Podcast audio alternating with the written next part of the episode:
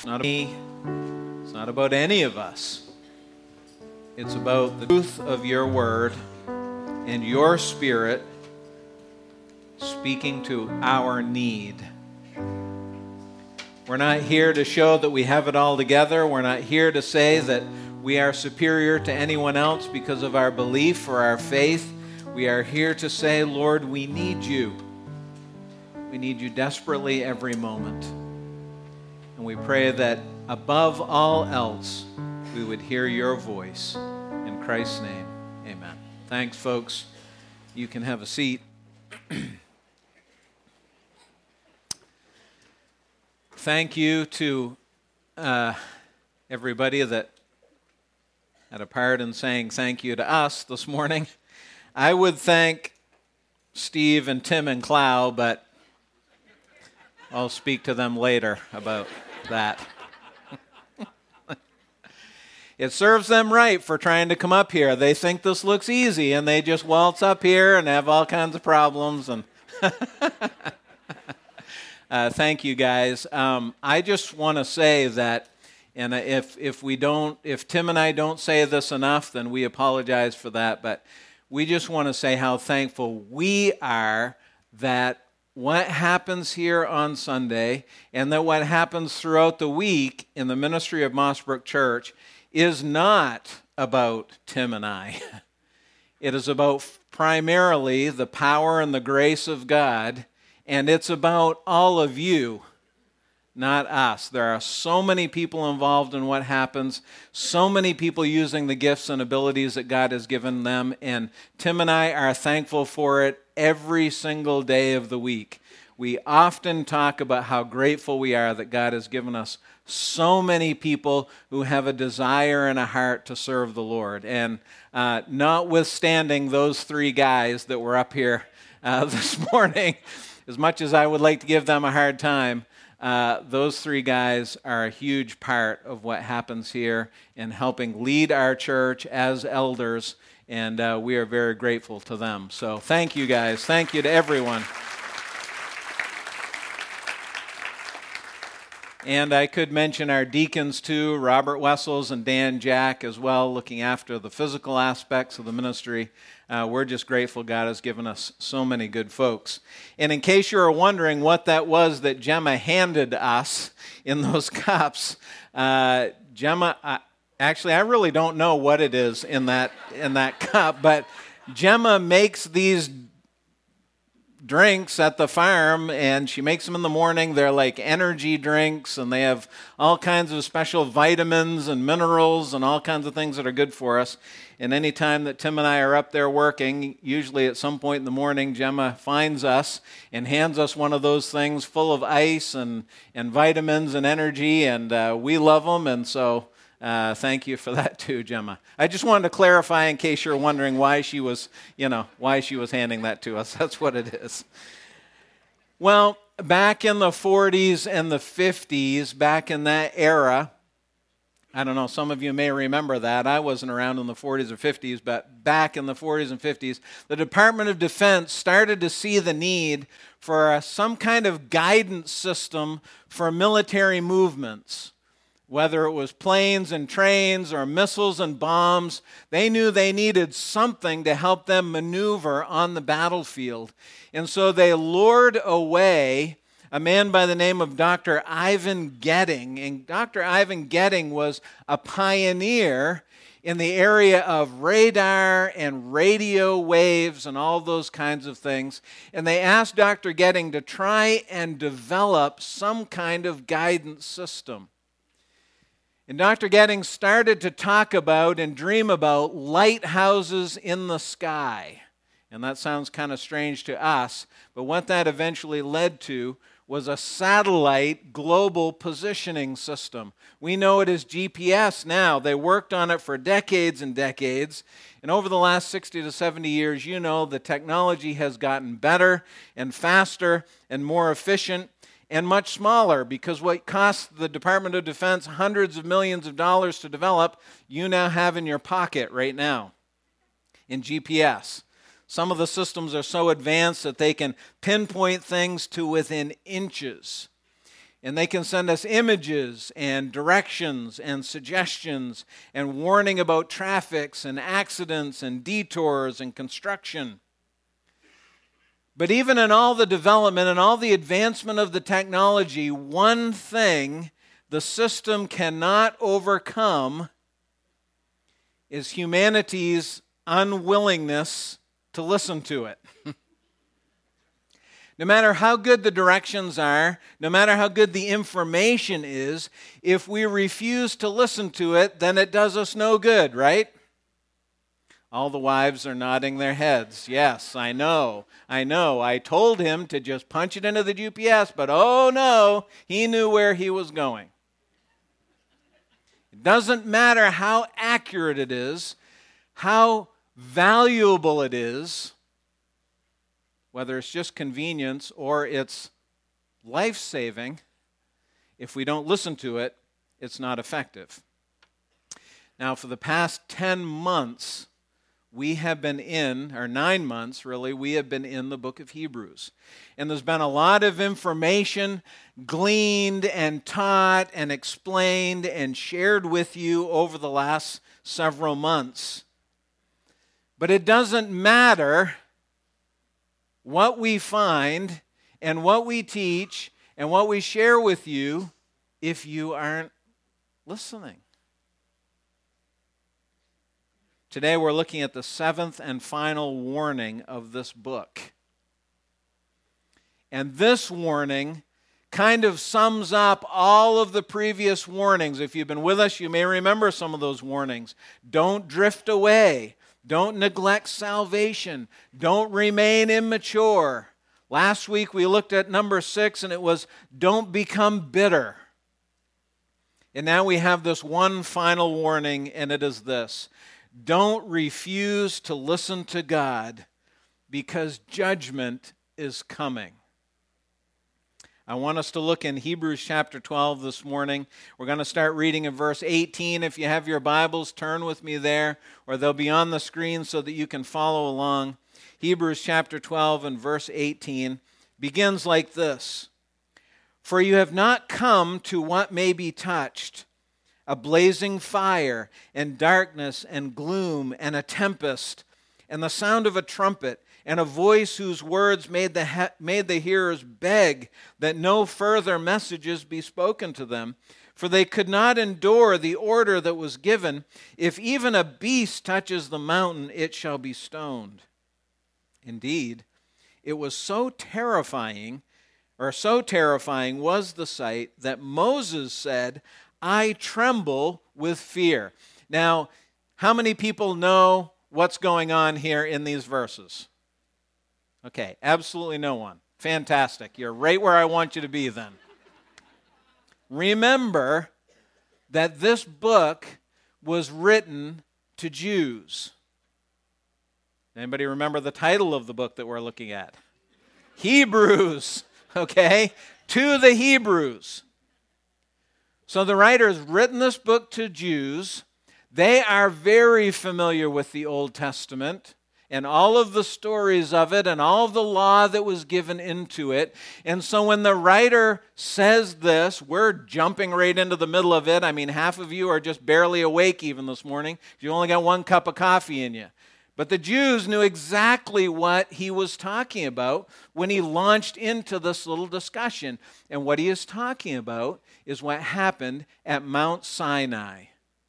Back in the book of Exodus. If we were to take time, we would go back there. We would go to Exodus 19, and we would find that Moses was spoken to by the Lord, and he said, I want you to prepare the people because I'm going to give them my law. And here's what's going to happen, Moses. You're going to come up on the mountain with me, just you, nobody else, and I'll give you the law. Now, in preparation for all of that, there were a lot of cleansings and a lot of washings and a lot of purity things that needed to happen in order for the people to be ready for what God was going to say to them. This was a covenant of judgment. Have you read the books of Exodus and Leviticus and Deuteronomy? If you have, have you seen some of the things that are in there? Some of the things that are required? And have you noticed some of the um, penalties? I was reading one this morning. Not that I have to worry about this anymore because my son is full grown.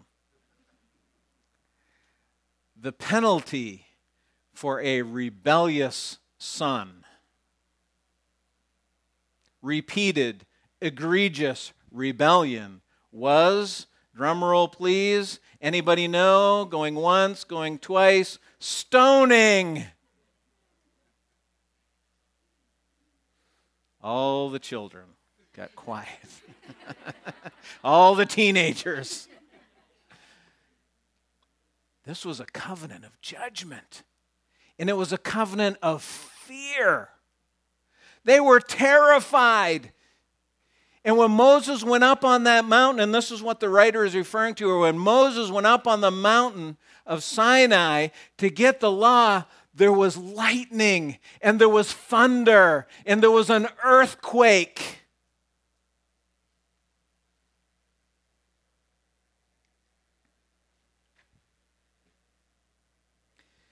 God was communicating his holiness to the people. And what happens when we think about God's holiness? What happens when we really realize how holy and how just and how pure God is? We are reminded of our sinfulness.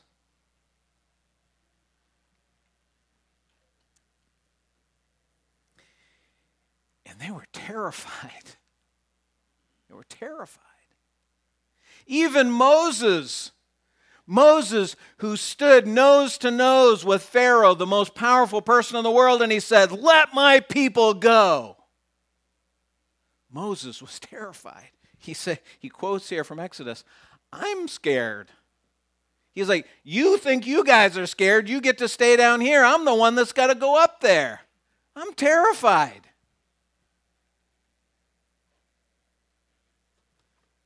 The law, the principles of God, are a mirror. Romans says that. Paul tells us that in Romans 3 and 4. He says, We look into the law of God and we see our sinfulness. We see how far short we fall of God's perfection and His holiness, but, but, let's look at verse 22. What's the first word? But That's not where we are. The writer gives us this first part, 18 to 21, so that he can contrast it with where we are now. Verse 22 But you have come to Mount Zion, to the city of the living God, the heavenly Jerusalem, and to innumerable angels in festal gathering and to the assembly of the firstborn who are enrolled in heaven, and to God, the judge of all, and to the spirits of the righteous made perfect, and to Jesus, the mediator of a new covenant, and to the sprinkled blood that speaks to a better word, or speaks a better word than the blood of Abel. That terrifying place Mount, Zion, or Mount Sinai with its thunder and its lightning and its fire and its earthquake and its fear, we're not there, my friends. We're not at Mount Sinai, we're at Mount Zion. Now, if Mount Sinai is a picture of law and judgment, then Mount Zion is a picture of grace. This new covenant is very different from the old covenant. Instead of a place of fear and judgment, it is a place of grace and mercy. Do you see that? Have you picked up on that the last nine months? We're in a different place because of Jesus. Did you catch over in verse 20 when I was reading that a few minutes ago.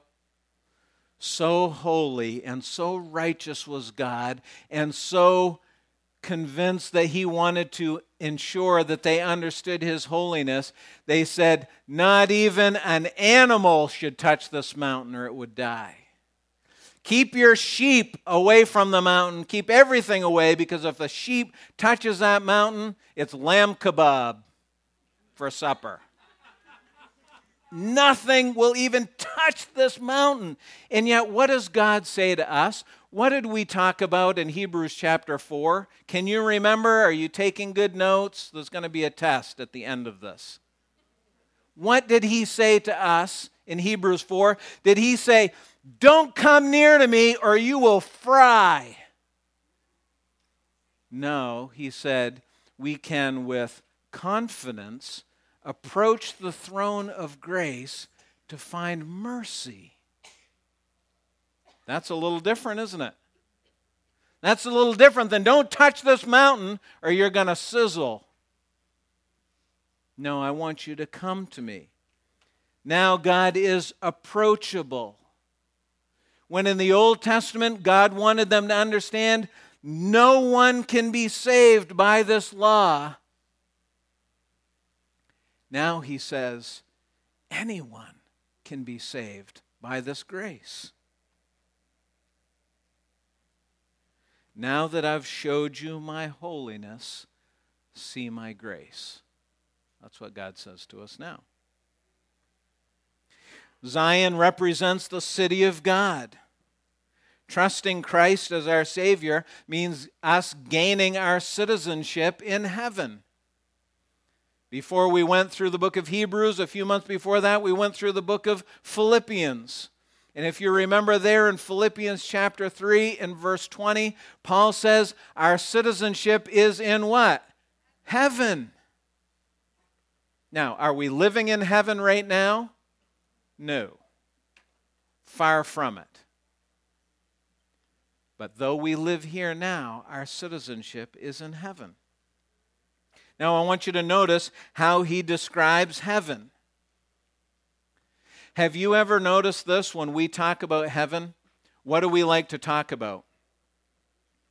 What it's going to be like, right? I mean, half of the guys that I hang out with when we talk about heaven, they're like, what's the food going to be like there? I have an uncle who loves to fish, and he is determined that there must be fish in the river of life that flows by the throne of God, because he is convinced that he will not be happy in heaven unless he will be able to fish. If we ask Brian, he would probably be sure there must be whitetail in heaven. What's it going to be like? How big's my mansion? How shiny is my gold street? I want you to notice when the writer to the Hebrews describes heaven, he doesn't say anything about what it's like. Did you realize? Did you notice when I read it? You know what he talks about? Who's going to be there? It doesn't matter what it's like, folks. what matters is who's there. Look what he says. The angels will be there and innumerable angels in festal gathering. Don't really use that turn of phrase too much. Festal gathering. The book of Revelation says that there will be myriads of angels, thousands upon thousands. When Isaiah got his view of heaven back in Isaiah chapter 6, he said the angels were all around the throne of God some of them were flying, others of them were simply worshiping, and there were a group of them saying, Holy, holy, holy is the Lord God Almighty. The angels will be there. Also, the New Testament believers will be there. The church. It says, the assembly of the firstborn. Who's got their Greek cap on this morning? The assembly, guess what word that is? It's ecclesia that we've talked about before, the church, The church will be there. That's us, those of us who have trusted Christ as our Savior. God, the Father, will be there, the judge of all. The Old Testament saints will be there. It says, the spirits of the righteous made perfect. We read all about them in chapter 11, didn't we? All of those who believed, all of those who trusted God, and it was counted to them for righteousness. But remember when we got to the end of chapter 11 and Pastor Tim was talking to us about that section? He said, But they have not yet received, right? Remember that? Encourage me. Remember that? That's them. The spirits of the righteous, now made perfect. Remember, the word perfect means complete. And most importantly, do you see it there, my friends, in verse 24? Who else will be there? Jesus will be there. Jesus will be there. God is approachable now because of Jesus.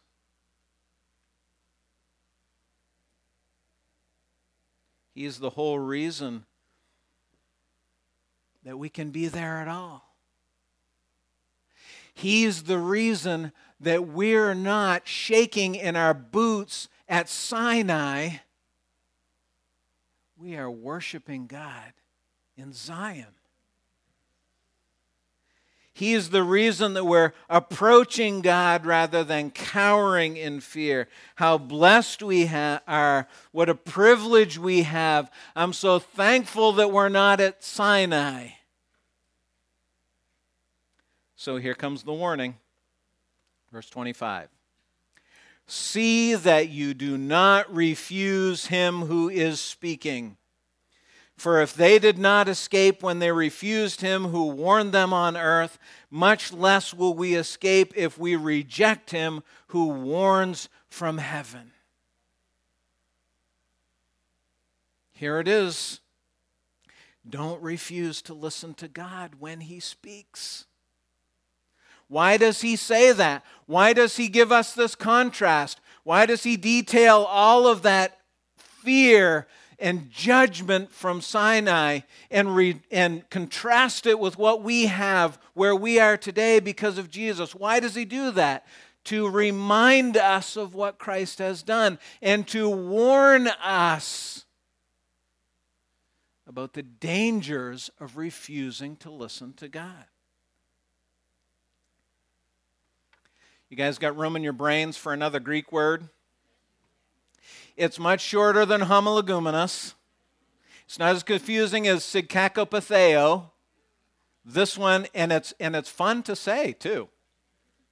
It's the word see. Are you ready for it? Blepo. Go ahead, you can say it.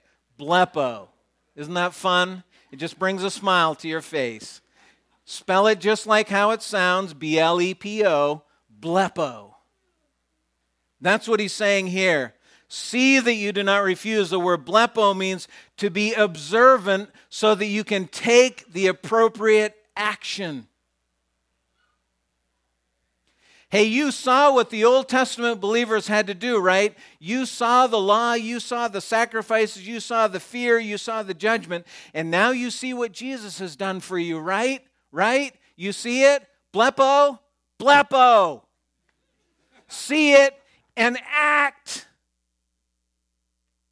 Don't just brush by it. Don't just let it wash over you and drift into the rearview mirror. Blepo. Act, see it, and act. Live your life in a different way. Make sure you're not the person who turns a deaf ear to God.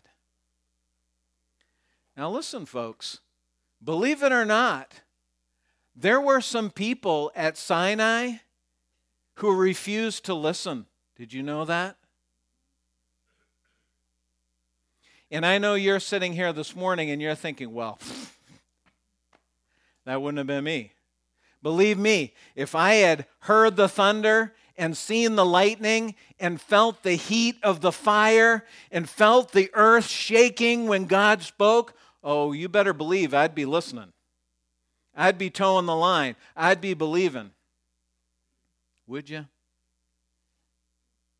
Would you? Because there were some people there who didn't. And the people that didn't listen at Sinai died short of the promised land. They did not enter.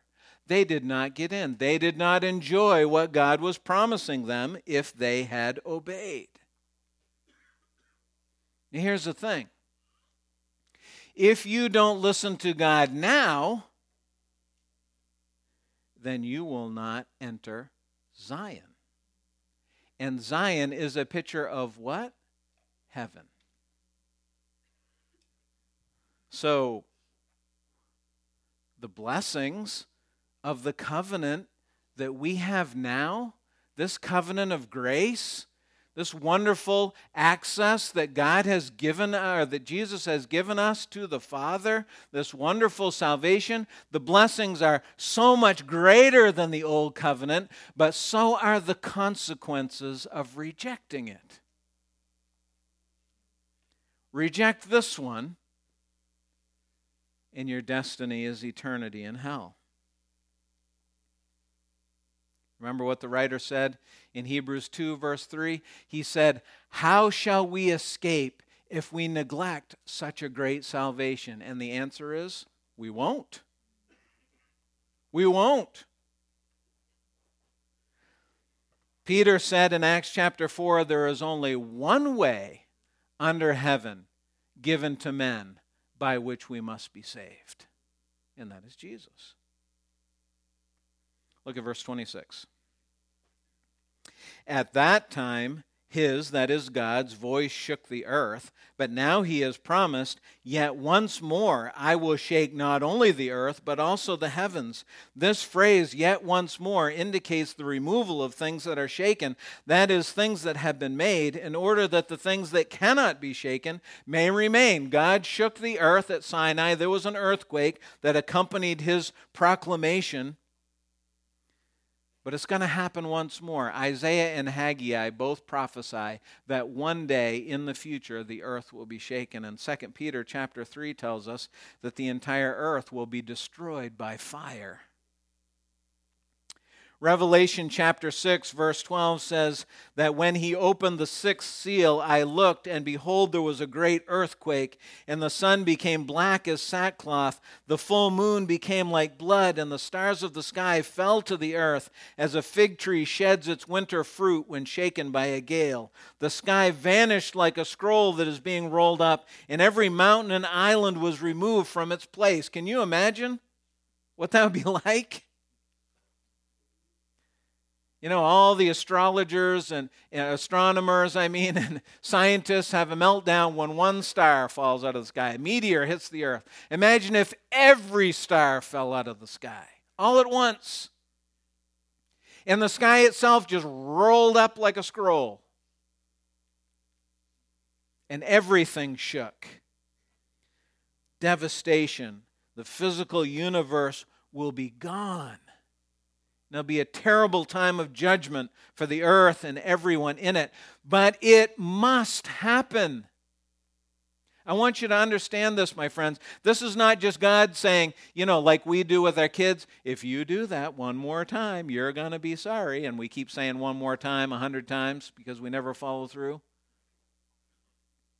That's not what God is doing. He's promising this will happen. The earth will be shaken one more time. And in fact, the verses here tell us that it must happen so that only the eternal will be left, the things that cannot be shaken. Look at verse 28. Therefore, let us be grateful for receiving a kingdom that cannot be shaken and thus let us offer to God acceptable worship with reverence and awe. Verse 29 For our God is a consuming fire. Do you know the only thing that will be left after God shakes this earth one more time? You know the only thing that will be left? The kingdom of God. That's it. Everything else will be gone. Revelation 21, verse 1 says, Then I saw a new heaven and a new earth, for the first heaven and the first earth had passed away, and the sea was no more. And I saw the holy city, New Jerusalem, coming down out of heaven from God, prepared as a bride adorned for her husband. Everything will be gone. The earth will be gone. The oceans will be gone. The mountains will be gone. All of it, only the kingdom of God. And what is our response to this? The entire world has been destroyed. Everyone who has rejected Christ has been judged and has been banished to eternal punishment in hell. And yet we're in Zion. We're in heaven. We are with God. We are where Jesus is. And what is our response? What does it say there? Worship and awe and reverence for our awesome God and his amazing gift. Did you catch that last phrase? Verse 29 For our God is a consuming fire. Um, that's not good. That's not good for those who reject him.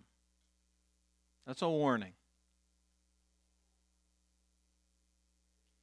And some of you perhaps have come to the edge of understanding and full acceptance and trust in Christ. And the warning is don't turn back, don't go back.